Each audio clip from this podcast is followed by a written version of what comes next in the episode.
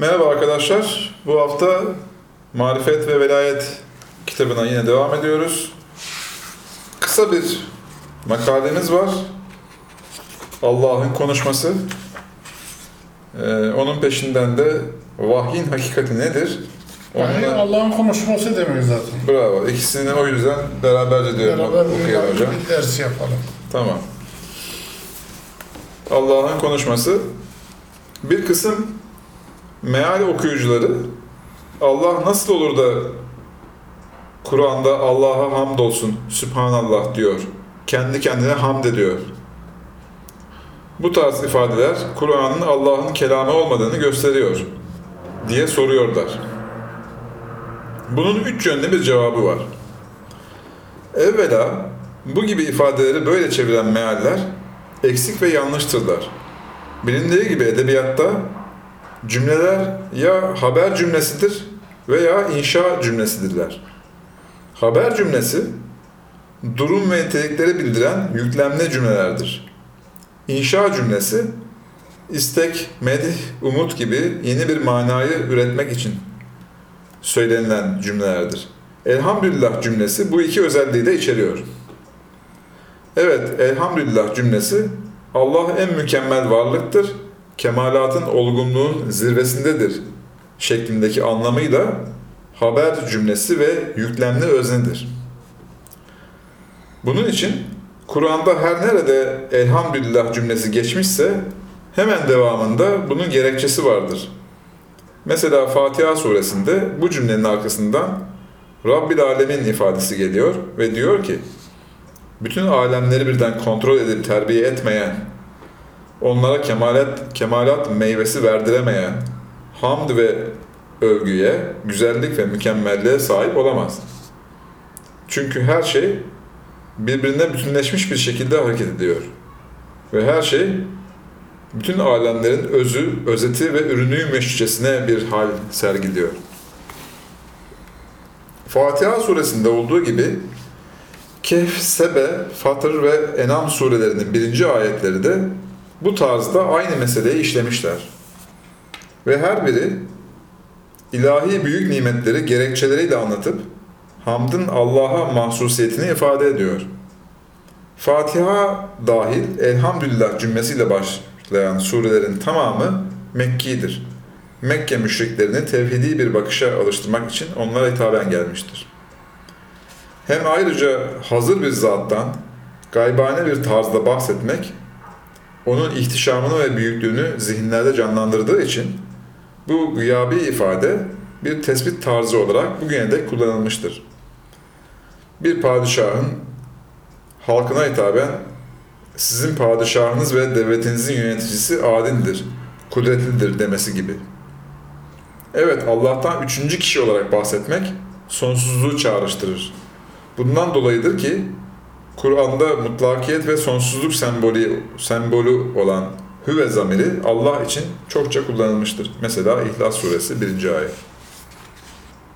Demek böyle derin manaları ve tevhidi bir sistemi ezel ebed mesafesiyle ifade eden bir kutsi cümleyi Allah'a hamdolsun şeklinde kuru bir ifadeyle medih ve temenni cümlesi olarak çevirmek dili bilmemektir. Kur'an'ın bağlantılarını anlamamaktır. Elhamdülillah ile ilgili beyan ettiğimiz şeyler Sübhanallah hakkında da düşünülebilir. Eğer Sübhanallah ifadesi için bir meal verilecekse Allah bütün kusur ve eksikliklerden münezzehtir şeklinde verilmeli. Nasıl bir devletin ve bir devlet başkanının bireysel ve evrensel iki farklı yönü ve hükmî kişilikleri oluyorsa, aynen onun gibi kainat saltanatında Allah'ın da vahidiyet ve ehadiyet olarak haysiyet ve şahsiyet gibi farklı yönleri ve dolayısıyla farklı konuşmaları olur. Kur'an, Allah'ın bütün yönlerinin ve evrenin bütün özelliklerinin ifadesi olduğundan onda farklı konuşma biçimlerinin olması normaldir. Kur'an'da vahidiyet tarzında bir konuşmadan bahsedildiğinde arada melek gibi bir sebep var olduğu için biz vahyettik ifadesi kullanılırken Taha suresi 68. ayet, Şuara suresi 52. ayette olduğu gibi. Ehadiyet tarzında konuşma olduğundaysa aracı melek olmadığından ben dedim, ben vahyettim ifadesi kullanılır. Necm suresi 10. ayet, Maide suresi 111. ayette olduğu gibi. Vahyin ve ilhamın vahidiyet ve ehadiyet tarzında özel ve genel olmak üzere tarzları vardır. Genel özellikteki vahiyler ve vahiy görevi gören umumi ilhamlar insanlara sünnetullah'a bağladıkları için onlara tabi olmayanlar cezaya uğrarlar. Vahyin ve ilhamın özel ve genel boyutlarına göre insanların muhatabiyet derecesi ve sorumluluk miktarı farklı olabilir. 7. Şua, Vahiy ve İlham Hakikati, 10. Lema, Şefkat Tokatları, Buhari ve Müslim'in müttefekün aleyh olarak rivayet ettikleri meşhur muhaddisun hadisi gibi kaynaklara bakılabilir. Allah'ın ilim, kudret, hikmet ve rahmet olarak farklı tecellileri yani yansımaları vardır. Her şey ve her olay Allah'ın isimlerinden ağırlıklı olarak birinin veya birkaçının nakşi olarak somutlaşmış ifadesidir. Yani kainat ayrı, Allah'ın zatı uzaklarda apayrı, ara sıra bize kızar, bizi sever şeklindeki inanç, Kur'an'a ve vahye uygun bir inanç biçimi değildir. Felsefe ve kelam ürünü olan deistik veya teistik eksik bir anlayıştır. Bu anlayışla Kur'an da diğer dini metinler de doğru olarak anlaşılmaz. Onun için Kur'an 3. sure 59. ayette dikkatlerimizi önce ademiyete yani insanın anlayış ve dil seviyesine sonra İsa'ya yani vahiy ve dine çeker.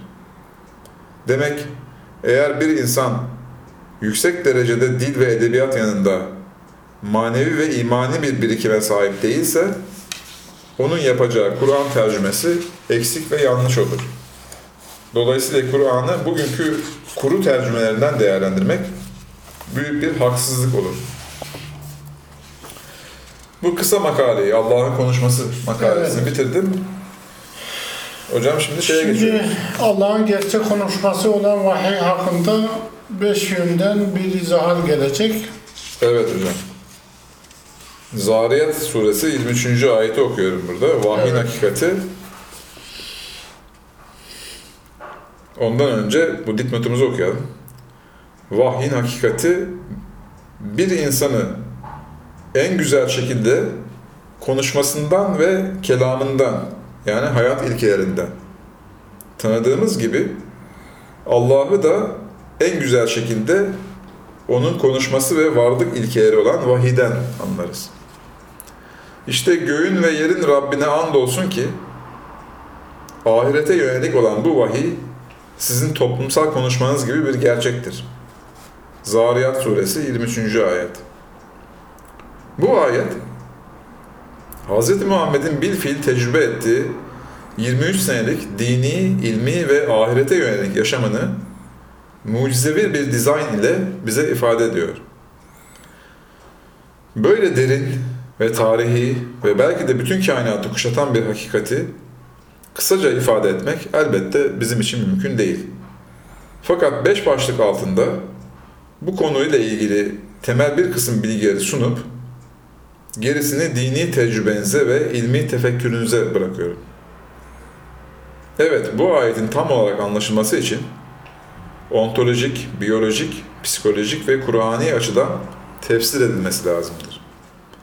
Burada amacımız Kur'ani hakikatleri bilimin tasdiki altına sokmak değildir. Çünkü bu yazıda görülecektir ki Kur'ani ve dini hakikatler o kadar yüksek ve derindirler ki maddi ve sahaları sınırlı olan bilimler onları anlamak için ancak birer basamak olabilirler. Ayrıca biz seküler düşünmüyoruz. Gerçek bütün fen bilimlerinin kainat kitabını, dolayısıyla Kur'an hakikatlerini okuyan birer ajan olduklarını biliyoruz. Fakat fen ilimleri belirli noktalarda yoğunlaştıkları için bazen kısa kalıyor, kalıyorlar. Kemalatın zirvesine çıkamıyorlar. Ontolojik açıdan Bu ayetin tefsiri.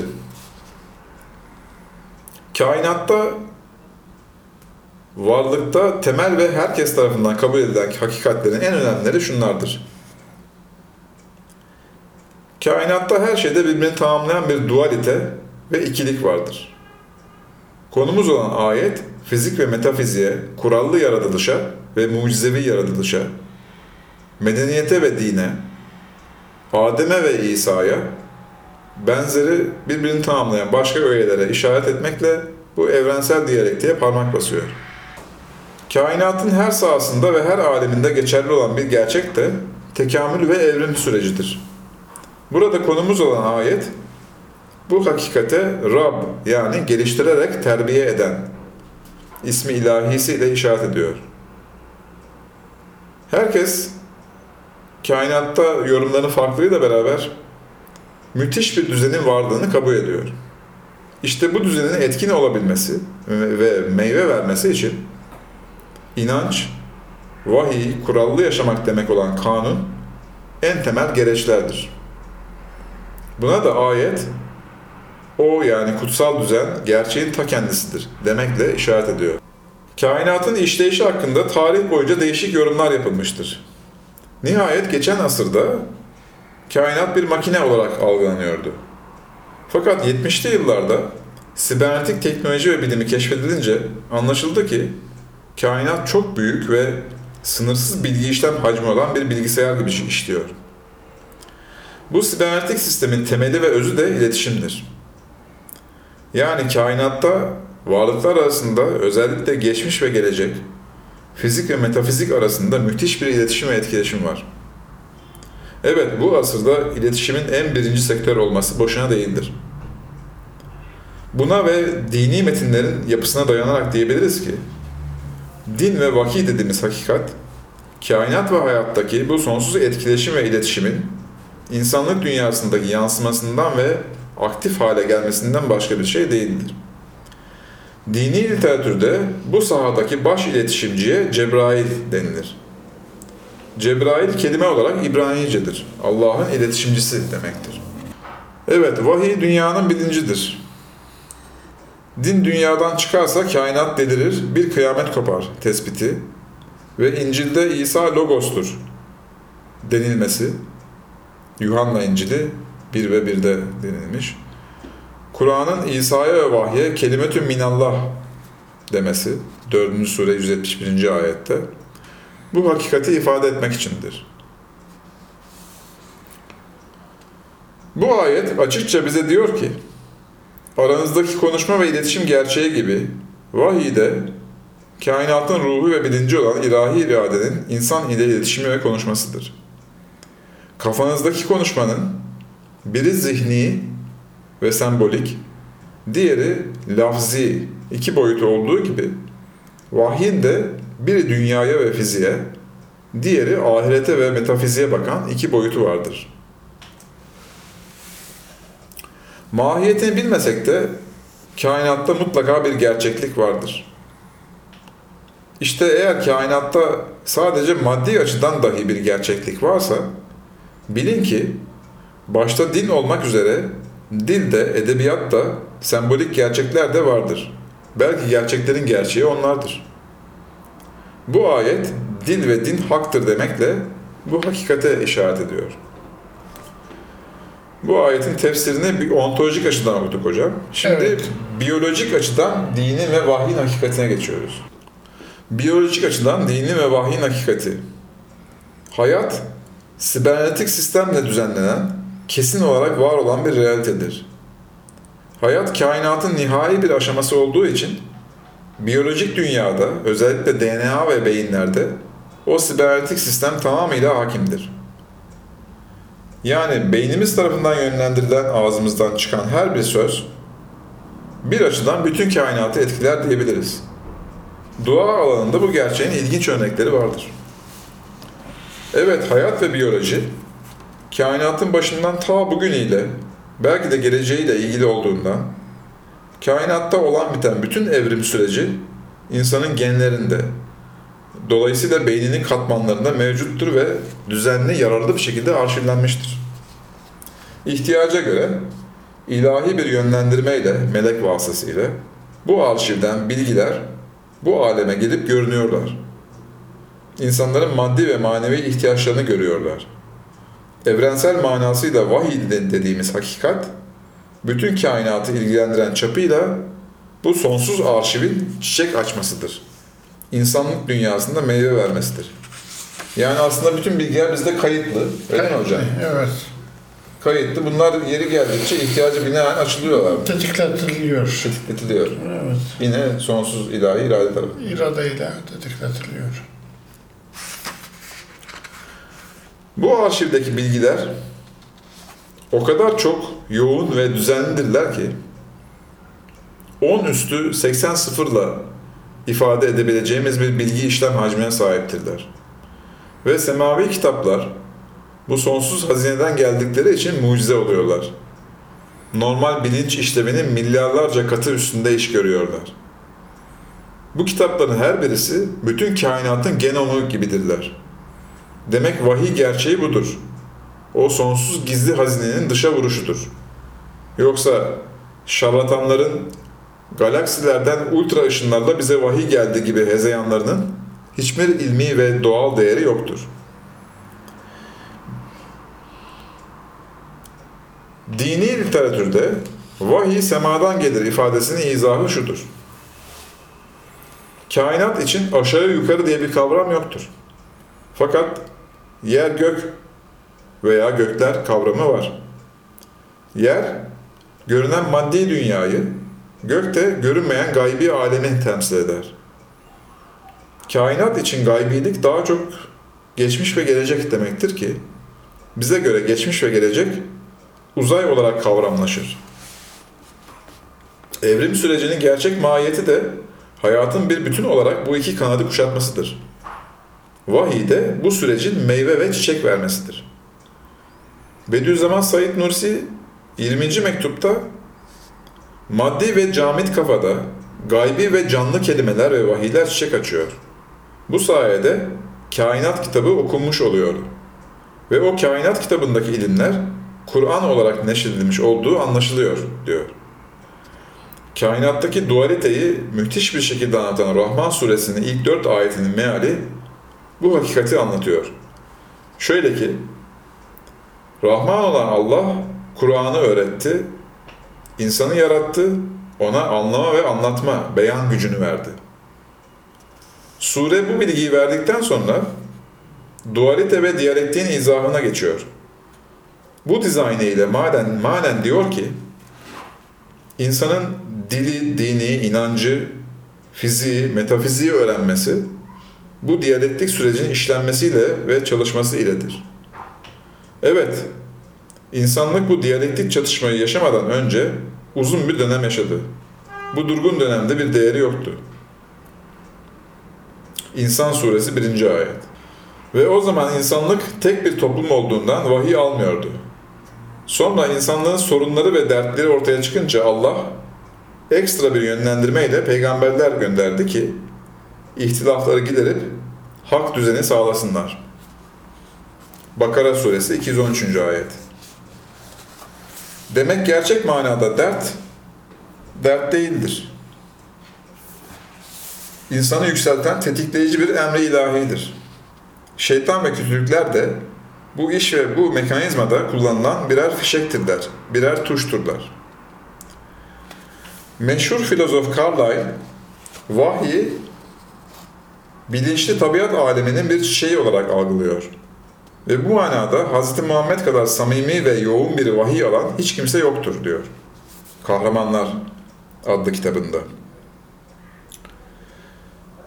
Buradaki dipnotta diyor ki hocam, İsa bizzat kendisi canlı ve ruhi bir vahiy olduğu için o bu kategoriye Evet. girmiyor. Onun yaşamı kendisi vahiy.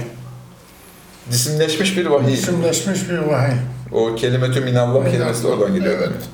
Evet, insan bilincinin netleşmesi sonucu özelleşiyor. Kainattan ayrı olarak işler beceriyor ve önemli başarılar elde edebiliyor. Fakat hiçbir zaman tabiat dünyasındaki harikalıklara kavuşamıyor. Onun için hiç kimse vahiy gerçeklerini kendi nefsine mal edip onlarla şımaramaz. Çünkü o gerçekler nefisten değildirler. İşte dinin ey insan işlerini kendi küçük bilincine göre değil de vahye yani evrensel sonsuz bilince göre düzenle demesinin manası geçmiş ve geleceği içine alan bu doğal bilince göre yaşa demektir. Evet insan için doğal yaşamak, sonsuzluğa açılmak, kutsala inanmak, ekmek ve sudan daha büyük bir ihtiyaçtır. İşte kim bu temel bilince karşı gelirse her iki dünyada defteri dürülür. Hocam vahyin hakikatini ontolojik açıdan, biyolojik açıdan tefsirlerini okuduk değil mi? Şimdi Sosyoloji. sosyolojik açıdan bu ayetin tefsirine geçiyoruz. Doğuştan sosyal bir varlık olan insanın sosyal hayatını ayakta tutan çok boyutlu iki temel değer vardır. Medeniyet ve din. Başka bir tabirle yaşam ve inanç. Başka bir tabirle beden ve ruh.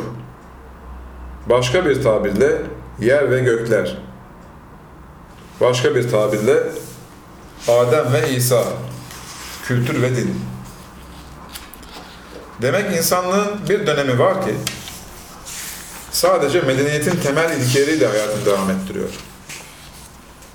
Peygamberlik ve din bildiğimiz şekliyle bu dönemde yoktur. İnsanlık bu dönemde emekleme sürecini yaşıyor. Yani yerleşik düzene, üretime, bedeni bakıma ve yeryüzünü şenlendirmeye çalışıyor. Dil ve kavramlar yani esma ile yavaş yavaş Adem olmaya geçiyor. Meleklerden yani tabii varlıklardan üstün olmaya çalışıyor. Bu dönem için ademiyet yani medeniyet yeterliydi. Medeniyet yamyamlıkla bozulan insanlığı düzene sokuyordu. Sonra medeniyet bozulunca din ruhu geldi. Adem'e yani insanlığa yine yeni bir düzen verdi. Bu tarihi ve evrensel hakikat, başta bu ayet olmak üzere Kur'an'a iki ayetiyle şöylece açıklanıyor. Göğün ve yerin Rabbine andolsun ki bu dini hakikat sizin konuşma ve dil ile kurduğunuz medeniyet kadar insanlık için bir ihtiyaçtır. Medeniyet doğal bir süreç ve gelişme olduğu gibi bu dini yaşam da öyledir. Gerçeğin ta kendisidir. Evrim sürecinin nihai halkasıdır. İnsanı en mükemmel mahluk yapıyor. 51. sure 23. ayet.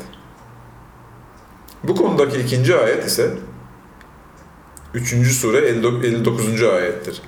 Allah katında İsa'nın ki İncil ve Kur'an'a göre canlı bir vahiy ve dini bir yaşamdır. Allah katında İsa'nın misali Adem'in misali gibidir. Bir farkla Adem topraktandır, yereldir, bedendir. İsa ruhtur, semavidir, göğe kaldırılmıştır.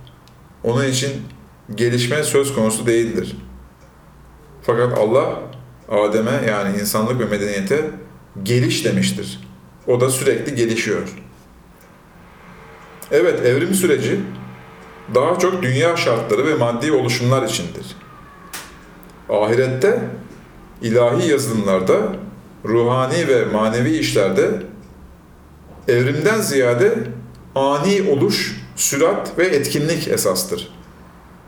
Nitekim vahiy kelimesinin asıl ve birinci manası süratli iletişimdir. Vahiy bilgi ve düzen olması açısından bir ruhtur, süratli bir yapılanmadır. İnsanın binlerce sene medeniyet imkanlarıyla çıkabildiği mesafeyi kısa bir zamanda kat etmesidir. Bediüzzaman Said Nursi bu evrensel sosyolojik hakikati şöyle ifade ediyor. Bizim iki temel değerimiz vardır. Biri medeniyettir ki küçük insaniyettir. Diğeri de din ve inançtır ki büyük insaniyettir. Ona göre Avrupa medeniyet ile yürüyebilir, ilerleyebilir. Fakat Asya duygusal olduğundan ancak din ile terakki edebilir. Evrim sürecini tamamlayabilir.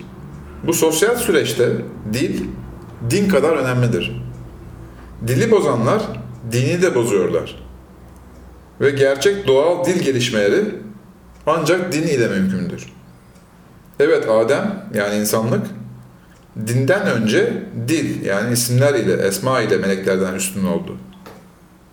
Fakat maalesef bugünkü insanlık teknikte, bedene bakmakta bire 10 bin gelişmekle beraber edebiyatta, ruhiyatta ve soyut değerlerde o kadar gerilemiştir ki ademiyet makamından düşmek üzeredir. Anarşizm bataklığına batmak üzeredir. Eğer İsa yani din ekstra bir müdahaleyle gelip yeniden insanlığa bir ruh olmazsa. Hocam sosyolojik açıdan vahyin hakikatinin tefsirinden sonra şimdi bu sefer şeye geçiyoruz. Psikolojik açıdan. Psikolojik açıdan bu ayetin tefsirine geçiyoruz. İnsan psikolojisi için şu temel değerler vazgeçilmezdir. Sürekli yükselme ve gelişme içerisinde olmak. Buna Rab kelimesi işaret ediyor. Belli bir dayanağa yaslanıp gözlerini ve hayalini sonsuzluğa dikebilmek. Buna da arz ve sema kelimeleri bakıyor. Arz dayanağın, sema sonsuzluğun ifadesidir. Hayatına manen bir anlam verebilmek. Buna hakkun kelimesi açıkça baktırıyor. Sosyal bir doku içinde yaşamak. Buna ise sizler, enneküm kelimesi işaret ediyor. İnsanın kendini güzel ve anlamlı bir şekilde ifade etmesi, buna da nutuk kelimesi bakar. Bu beş temel işaretin yanında bu mucizevi ayet bütünüyle İslamiyet vahyinin temel ve önemli bir karakterine işaret ediyor. O da şudur. Vahiy ne kadar sonsuz ve evrensel olursa olsun, geldiği toplumun ve peygamberin dil, çevre ve kültür birikimlerini yok edecek şekilde inmez. Belki sadece onlara can ve verimlilik verir. Mesela hayat bir mucizedir. Sonsuz bir bilgi birikimidir. Fakat çevrenin, çölün, denizin şartlarına göre şekilleniyor. Eğer bir kusur varsa o hayatın öz kusuru değildir. Çevrenin çağın namüsaitliğindendir. Ki ortam ve çağ değiştikçe teferruat meselelerde peygamber, din ve vahiy de değişiyor. İşte Kur'an'ın ilk muhatapları Araplar olduğundan Kur'an onların üslubuyla, hayalleriyle, benzetmeleriyle bedenlenmiştir. Bu gerçeği bilmeyen bir kısım pozitivistler, İslamiyet'in ve Kur'an'ın evrenselliğini göremiyorlar. Hurmaya ve zemzeme kanaat etmeyip aç ve susuz kalıyorlar. Bakın bu ayet ne kadar güzel bir şekilde bir Arap'ın algıladığı ve onlardan beslendiği ögeleri bize bir bir gösteriyor.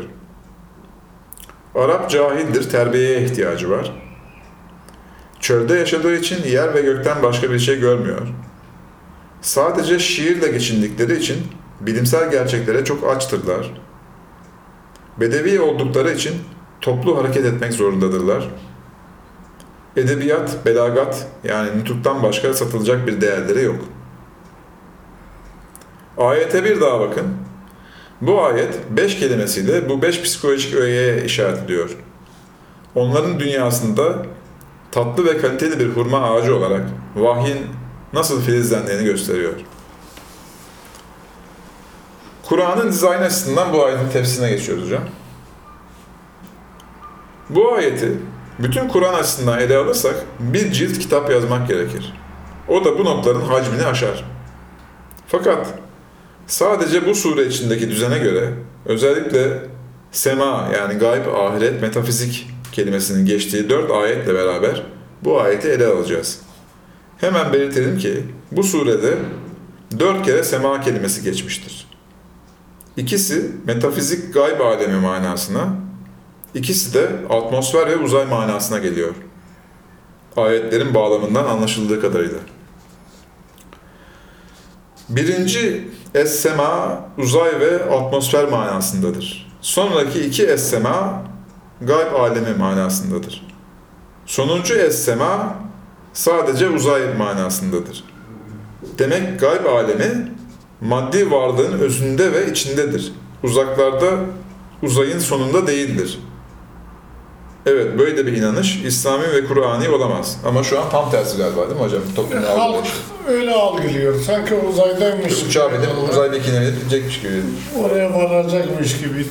Bir, ha, öyle Ahirete varacakmış gibi. maddi bir yolculukmuş gibi. Sistemin içinde saklıdır. Allah da saklıdır. Ahirette saklıdır. Metafizikte saklıdır. Her şey bu sistemin içinde. Sistemin içinde saklıdır. Evet. Boyut farklı Dolayısıyla- olduğu için bizim algılayamıyoruz öyle değil mi? Yani boyut farkı var ve batı gerçekten soyuttur. Soyut olduğu için göremiyoruz. İmtihan sırrı bozulmasın diye ona göre. diye. Bu üç blok ayetlerin kısa mealleri şöyledir. Atomların hareketlerine, ağırlık yüklenen her şeye, kolaylıkla akıp giden her şeyi ve kainatın yönetimini paylaşanlara andolsun ki, size vaat edilenler kesinlikle doğrudur. Dinin bildirdikleri gerçekleşecektir. Değişik yollara sahip olan göğe andolsun. Siz bu konuda değişik iddialar içindesiniz. Zariyat suresi 1-8. ayet. Birden 8'e kadar değil mi hocam? Evet. Yeryüzünde inanmak üzere araştırma yapanlar için belgeler vardır. İçinizde de belgeler vardır. Neden görmüyorsunuz? Rızkınız ve size vaat edilenler semadadır. Bu ayetin dipnotunu okuyorum. Rızık ve ebedi yaşama gerçeği bütün kainatın geçmiş ve geleceğini ilgilendirdiği için ayet bu hakikat gaybidir diye işaret ediyor. İşte semanın ve yerin Rabbine andolsun. Bu vahiy, din, toplumsal konuşmanız gibi bir gerçektir. İsterseniz onu gerçekten anlayabilirsiniz. Zariyat suresi 20'den 23'e kadar. Göğü kuvvetlerle inşa ettik ve biz genişleticiyiz. Yeri de döşek yaptık. İşte bakın ne güzel bir beşik kurmuşuz. Ve her şeyi eşey olarak yarattık ki ihtiyacınızı anlayıp gerçeği anasınız. Ve artık Allah'a doğru, metafizik aleme firar ediniz. Ben o alem hakkında sizin için güçlü bir uyarıcıyım. Ve Allah'la beraber asla başka bir ilah yapmayın. Bu konuda ben sizin için güçlü bir uyarıcıyım. Zariyat suresi 47'den 51'e kadar. Bu 51. ayetin manasını bir bütün olarak ifade edersek, buna birlik ve tevhid deriz. Bu da sonsuz varoluş ve ölümsüzlükle beraber bütün geçmiş ve geleceği içine alacak şekilde bütünlük ve mükemmellik manasına gelir. Bunun zıddı şirk denilen bölücülüktür. Bu ise bütün negatifliklerin anası ve mayasıdır. 2003 Ramazanında Kur'an okurken vahiy karakteriyle ilgili onlarca negatif sorularım birikti. Allah'a sonsuz hamd ediyorum ki bu ayetin bu beş yönüyle o onlarca negatif vesvese zihnimin semasından silinmiş oldu. Varlığım ve hayatın bilinci ve aklı olan vahyin mahiyetini ilmen anladım. Evet, Carl Jung gibi alimler vahiy denilen hakikatin ilmiliği için ciltlerce kitap yazdılar. Ve bunun ispatı için senelerce saha araştırmalarını yürüttüler. Es-Sema kelimesinin sayısal değeri 102'dir. Surenin numarası 51 artı ayet numarası da 51 olunca 102 oluyor toplam rakam. Büyük birliği ve onun yanında göreceli olan ikiliği gösteriyor. Evet, sema ikili yapıya sahip olan dünyayı içine alır. Fakat kainatta asıl olan birliktir, tevhiddir. Evet, tevhid Kur'an'ın en büyük mucizesidir. Kur'an'ın mucize oluşunun en büyük delilidir. Çünkü Kur'an'ın en birinci konusu birlik, düzen ve tevhiddir. Tevhid, yani birlik, bütünlük, anlamlılık tarzındaki varlık algısı tek başına bir mucizedir. Çünkü ona karşı gelen bütün görüşler bölücü, kuru ve yıkıcıdırlar. Absürtlüğü ve anlamsızlığı savunuyorlar. Ayrıca başka birçok negatif özelliklere sahiptirler.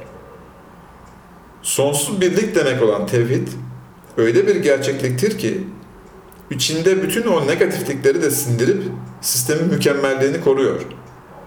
Kur'an'da sıklıkla Allah'ın kafirlerden şikayet etmesi mükemmel sistemin devamı içindir. Yoksa tek bir buyrukla onları diskalifiye edebilir. Bir miligram ilacın insanı öldürdüğü gibi. Hocam vahyin hakikati burada Evet. sona erdi. Evet. Yani burada e, bu makaleyi okuduktan sonra e, bizim algıladığımız, şu ana kadar algıladığımız, halk olarak konuşuyorum. Algıladığımız işte bir kitapla bir vahiy gökten inmiş gibi falan olmadığını, olayın tamamıyla farklı bir boyutta olduğunu, e, Sistemin bilincidir vahiy. sistemin bilinci olduğunu Doğrudur. anlamış oluyoruz. Evet. Hocam çok teşekkür Bilimler ederiz. bize bunu gösteriyor. Bilimler yani sonuçta Sosyoloji, psikoloji, ontoloji. Ve Kur'an bize bunu gösteriyor. Kainatın bilincidir, çiçeğidir vahiy. bunlar aslında ciddi veriler yani. Yani Bilimsel nasıl konuşma, ayetin ifadesiyle konuşmamız bir yazılım olduğu gibi, Evet. bir mantığa dayalı olduğu gibi, bir mantık içerdiği gibi, Evet. vahiy de bir mantık içeriyor, bir yazılımdır. Kainatın konuşmasıdır. Muazzam. Birisi insanın konuşmasıdır, günlük dil. Evet. Öbürü kainatın konuşmasıdır. Kainatın konuşmasıdır. Olur. Onu çok daha büyük bir alanda cereyan ettiğini düşünelim yani değil mi? İnsanın konuşması. Evet. Hocam çok teşekkür Ben ederiz. teşekkür ederim. Arkadaşlar bu hafta Marifet ve Velayet kitabında Vahyin Hakikati, Allah nasıl konuşuyor? Vahyin Hakikati makalesini okuduk. Haftaya Fatır ve Fıtrat kavramı makalesinde buluşmak üzere. İzlediğiniz için teşekkür ederiz. Hoşçakalın.